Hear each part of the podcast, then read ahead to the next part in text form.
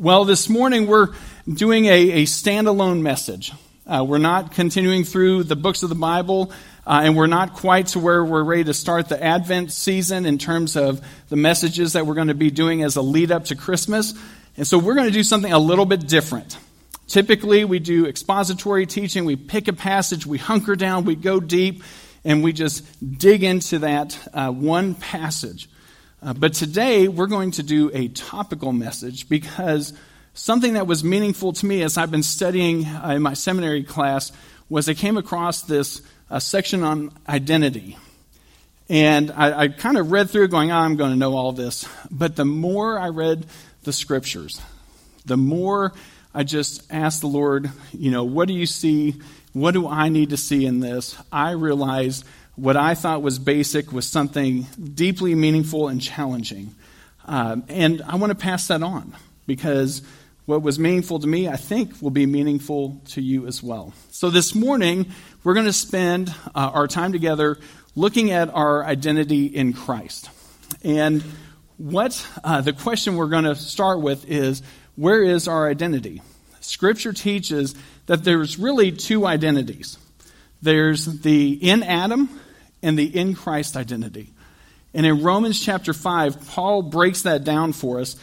And I'm going to read it. It won't be on the screen. So if you have your Bible, you can read along or you can just listen. And for those of you who are visual, I have a visual for you afterwards that will help us. So, Romans chapter 5, we're going to read 12 and then skip down to 15 and go to 17. Therefore, just as sin entered the world through one man and death through sin, and in this way, death came to all men because all sinned. But the gift is not like the trespass. For if many died by the trespass of the one man, Adam, of course, how much more did God's grace and the gift that came by the grace of the one man, Jesus Christ, overflow to the many? Again, the gift of God is not like the result of the one man's sin. The judgment followed one man's sin and brought condemnation, but the gift followed many trespasses and brought justification. For if by the trespass of the one man death reigned throughout that one man, how much more will those who receive God's abundant provision of grace and the gift of righteousness reign in life through the one man, Jesus Christ? And so, what Paul does is kind of breaks it down into here's who we are in Adam, and here's who we are in Christ. And there's some, some striking differences that we need to look at. On the one hand, we have, oh, and this is Chuck Swindoll had this in a great commentary. And again, visual for me, it just helped to have two columns and what it means to be in Adam and what it means to be in Christ. So in Adam, there's the forbidden tree, there's that disobedience. In Christ, there's the cross, the picture of perfect obedience, even unto death. In Adam, there's transgression.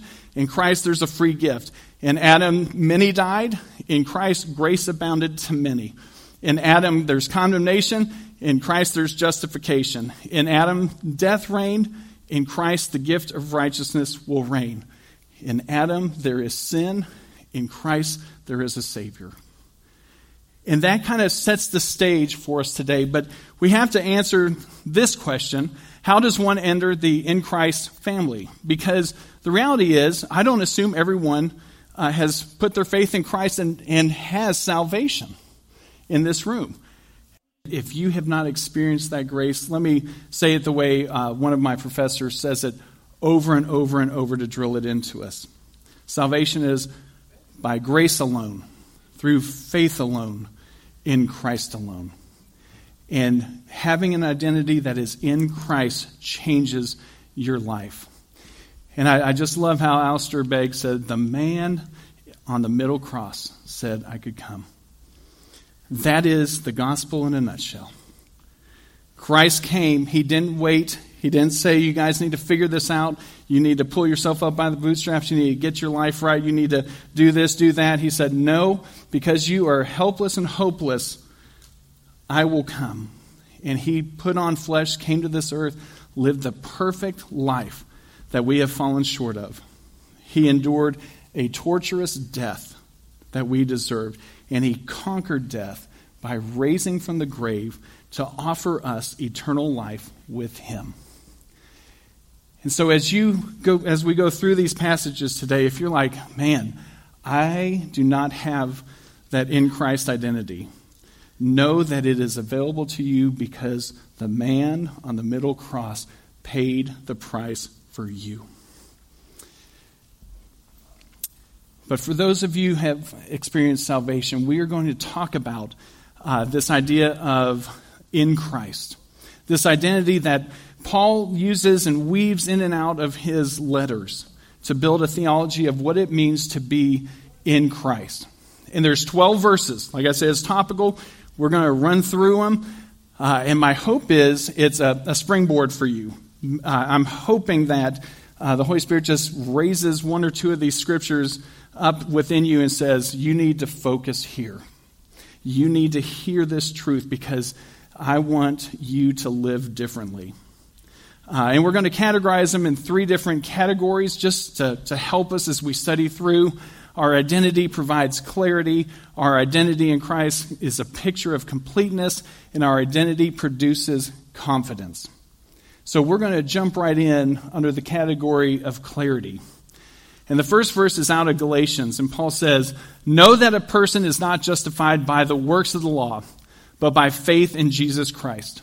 So we too have put our faith in Christ Jesus that we may be justified by faith in Christ, and not by the works of the law, because by the works of the law no one will be justified.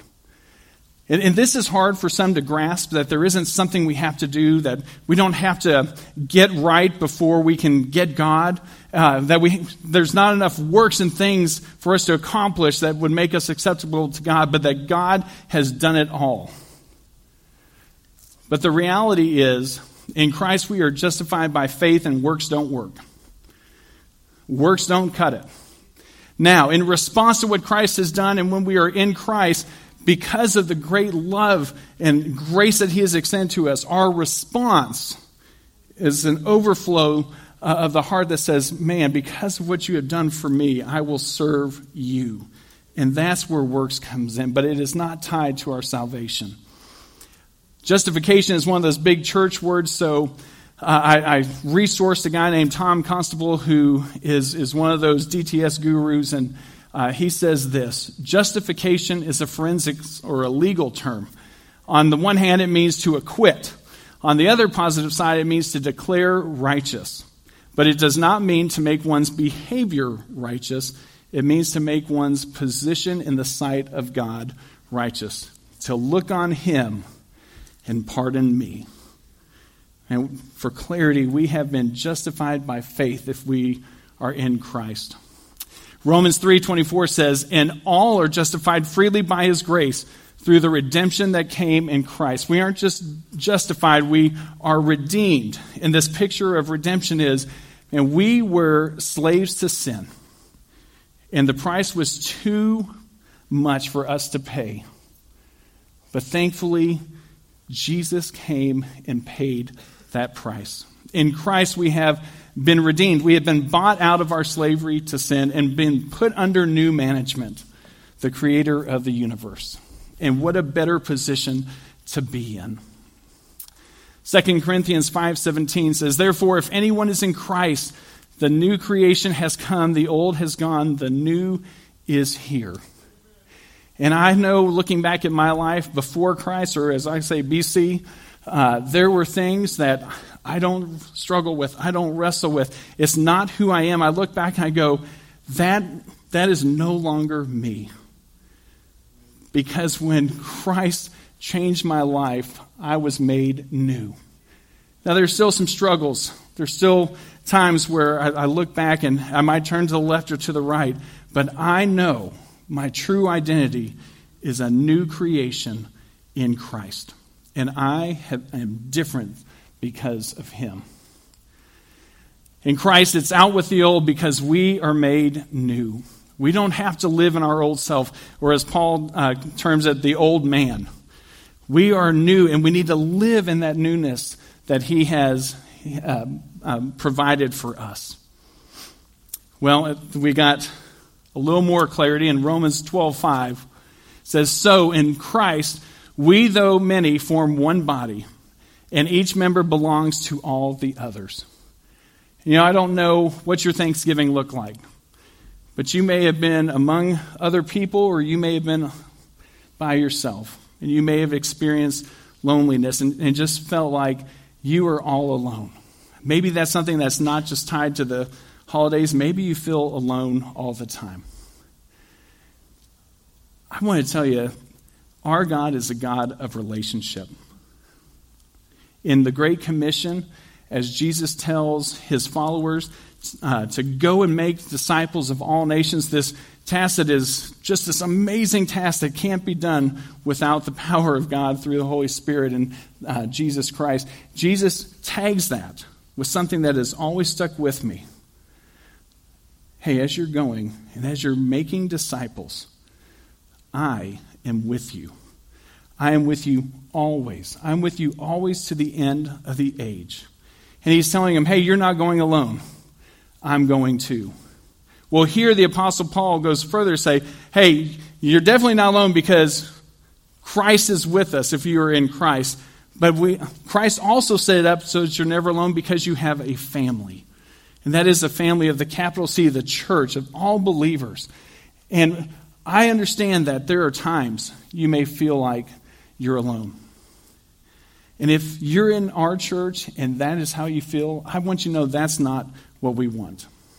And I, I, I want to go further in saying, if that is what you experience, I want to know, Michael wants to know, and we want to help you get connected to meaningful relationships. Uh, two primary ways I, I, would say we do this is through our small group ministry that we call Home Church and through serving. I tell you, I never underestimate the power of serving together.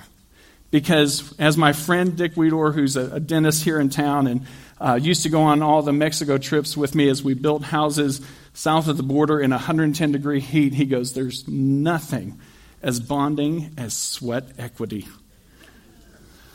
I mean, and so get in a small group, uh, serve with other people, and you will get some of those meaning, meaningful relationships. But if, if that is what you experience, Mike, will you raise your hand? One of our other pastors, Michael, the good looking one, uh, everyone says, Hey, aren't you Michael? I'm like, Nope, Michael's the good looking one. He's right over there. Uh, one of us, we would love to help you connect to meaningful uh, relationships. Because the truth is, in Christ, we are part of the family, and you are not alone. So if you feel alone, don't stay there. We want to help get you connected. And I see the men of Renewal Ranch are here. I'm so glad you guys are here this morning. And thank you for all you guys did with Operation Christmas Child. I, I say the same is true with you guys out at Renewal Ranch. Man, you guys are not alone. You have each other. So lean on one another and, and lock arms and walk this life together uh, because that's how God created it. But God also, uh, through, through the Apostle Paul, uh, provides completeness in Christ. In 1 Corinthians 1 4, he says, I always thank my God for you because of his grace given to you in Christ. And we're going to bundle a few passages together because they kind of go together. Uh, this grace, this uh, what you have not earned, you get. You didn't deserve it, but God gives it to you anyway. That's that's the idea of grace. Where, you know, most of our lives we're like, well, I've earned this, I deserve this, and and, and I've I I just can't believe my rights of this are, are being violated. And I, I, I, hear that in all these years uh, because of this passage and because of Romans 6.23 that we're going to get to. I go, you know what? Scripture is pretty clear of what we earned and what we deserve. And it ain't good. And I, I know some of you have heard this before because I say it all the time, but it is just true. Uh, anytime someone in my house says, I deserve this. Do you know? Do you, anyone remember what I say? We deserve death and the occasional steak. And that's just because I like steak. That's not in the scripture. Uh, and we don't get steak very often, but I just like the notion of one day I might get some steak. Uh, so grace is not getting what you deserve. We deserve death. But in God's grace, He offers us life. Be kind and compassionate to one another, forgiving each other, just as in Christ God forgave you. And that first part's hard, isn't it? I mean, what if the, someone else really wrongs you? They've, they've done something that is just too bad to forgive. It's beyond forgiveness. I'm just too far, too much, too often. I mean, it is so easy to have reasons not to forgive. But you know, when it comes to us, when it comes to me, when I mess up, when I say something wrong, when I do something wrong, I really want everyone around me to give me the benefit of the doubt, extend grace, and to forgive quickly. But is that true of me to everyone else? Is that true of you to everyone else? Maybe so. The hardest people for me to extend grace and forgiveness to right now? Referees. Can I get some amens over here from the basketball team? Yes. Whew. Lord, give me grace. Or give them eyesight. Either one. Um, but that's the thing. We, we have a hard time forgiving and extending grace to others, but that's what we want for us. And it's easy to stay there in unforgiveness and not be graceful until Paul continues and says, just as in Christ God forgave you. He calls us to be forgiving of others and then ties it to what Christ has done for us. And that makes us have to go, I need to live in Christ. I need to live out my identity. I've been forgiven for much. I need to forgive for much. And I, am telling you, as people are taking more and more surveys and we see people jettisoning from the church, this is not what people are experiencing from the church. They are not experiencing grace and forgiveness. And this is the one place they should be seeing and receiving grace and forgiveness. So, just as in our identity in Christ, we have received grace and forgiveness for our sins, we are called to be conduits of both to other people around us, those within these walls and those outside of the walls.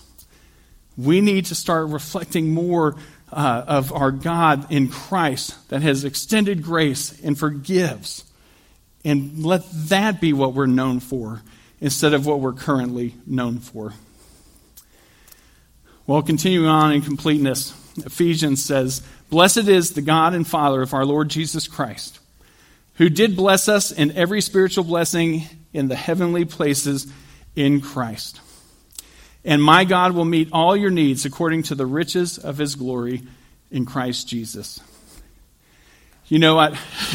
the, the memes abounded on Friday that talked about how it's only in America we can bow our heads and be thankful on Thanksgiving and, and listing out all the things we're thankful.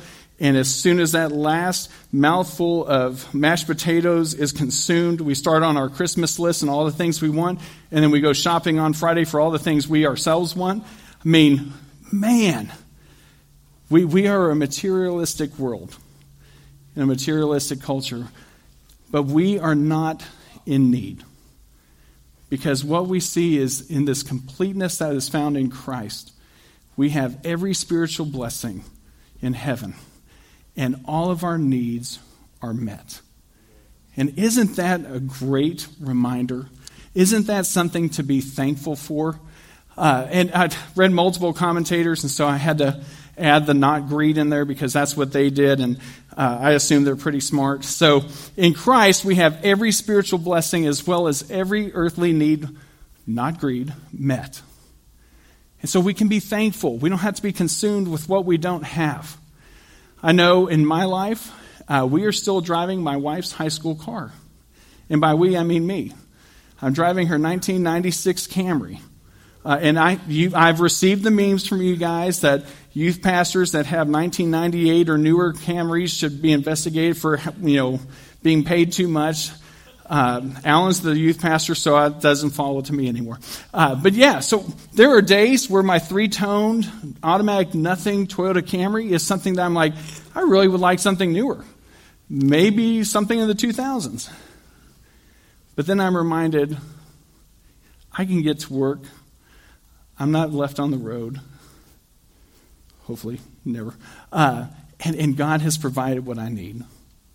And I love my three toned Toyota Camry, 1996, older than some of my kids, uh, all of my kids.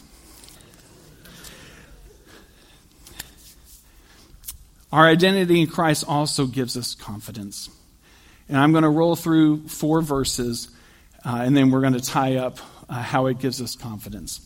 In Colossians 1:28, we proclaim him, admonishing every man and teaching every man with all wisdom, so that we may present every man complete in Christ. Paul is saying we are striving, we are doing everything we can to minister to you so that at the return of Christ we can uh, present you complete in him. And that is Paul's focus and what he is striving for, knowing in confidence that Christ is coming back. Romans 6.23, I, I talked about this earlier. For the wages of sin is death, but the gift of God is eternal life in Christ Jesus our Lord. This is where it really brings out, do you want what you have earned, or do you want something you did not earn? Do you want death, or do you want life? Because as uh, through Adam, sin entered the world, death came through sin, and there's a, a spiritual chasm of sin between us and our holy God. And we've earned that spiritual death, which means separation from God. And there's a gift that He offers in Christ that is eternal life. And that should give us confidence. Because if we are in Christ, we have that life and life eternal. Romans 8 1. Therefore, there is now no condemnation for those who are in Christ Jesus. And these last two verses are, are really exciting to me because he leaves no room for error. And maybe you are someone that walks this earth feeling like you are condemned. Maybe your past, your failures, your mistakes, uh, maybe something from years and years ago continues to follow you, and you just feel like everyone condemns you. When you are in Christ, Paul says, there is no condemnation. He doesn't say that there is some condemnation. He doesn't say that there's occasional condemnation. He says there is no condemnation. And that should give us confidence. Finally, Romans 8, 38 through 39, is that what? Yes, much closer here. For I am convinced that neither death nor life, neither angels nor demons, neither the present nor the future, nor any powers, neither height nor depth, nor anything else in all creation will be able to separate us from the love of God that is in Christ Jesus our Lord. You know, again, Paul just goes so extensive because he knows that we walk this earth and there are probably people who have left us. Maybe early on you had a, a, parent that left your family. Maybe you had a spouse that has left you. Maybe you had close friends that you were like brothers or like sisters that have walked away. And you're like, is God going to be like them? And Paul says, God is unlike anyone you have ever met. And when your identity, when you have salvation that you've experienced in Christ, neither death nor life, neither angels nor demons, neither the present nor the future, nor any powers, neither height nor depth. And if you can think of anything else, Paul uses this last phrase, nor anything else in all of creation. There is no footnotes. There is no fine print. He says, if you are in Christ, it is secure. And nothing will separate us from the love of God unlike any other relationship. Our God says, You are secure in my love. And when we think about these four verses, the confidence we have is in Christ, we are His today, tomorrow, and forever. We are His today, tomorrow, and forever. We are no longer defined by our past. We are not defined by our education and our test scores. We are not defined by our bank accounts. We are not defined by uh, uh, the things that have happened in our lives. We are not defined by our relationships. We are not defined by our culture, by our politics, or anything else. We are not defined by our sin. We are defined by our Savior. And He says, if we are in Him, we are His forever. And this should bring about gratitude. This should bring about uh, thanksgiving in our lives. Because if we are in Christ and all these things are true, that we are forgiven, that we are receivers of grace, that we are redeemed and justified, that we have life and life eternal, that there is nothing that will ever separate us from Him, then not only should we be thankful, but our lives should reflect it. And I'm hoping that as you've heard these verses, that the Lord is prompting you for some of these verses to go, hey, this area of your life, it doesn't reflect your identity in Christ. You've kind of drifted into a different identity, and that's not my best for you. And I'm hoping you take these scriptures. Here's some next steps that, that will help us. I'm hoping you take these scriptures, and whatever the Lord put on your heart, you Take it and just remind yourself every day. Read that verse over and over and just ask God, God, I see this truth. Make my life line up with it. May my actions follow this truth. Let my identity in Christ rule in my life and don't let me drift to any false identity. I am not defined by anything or anyone else but you. And your ways are great and they are good. Maybe there's someone in your life, maybe a family member, uh, maybe a friend, maybe a coworker that you see is struggling. And they're a believer, and, and you need to, to talk to them uh, and give them confidence in who they are in Christ. Maybe there's an area where you see them drifting and they need this encouragement. Maybe share one of these verses with them and pray with them and follow up with them. All the verses are listed in your bulletin um, in those three categories. Man, what does the Lord want you to do with this this week? Your identity, if you have experienced salvation, is in Christ. It's secure. You are loved. You are not alone.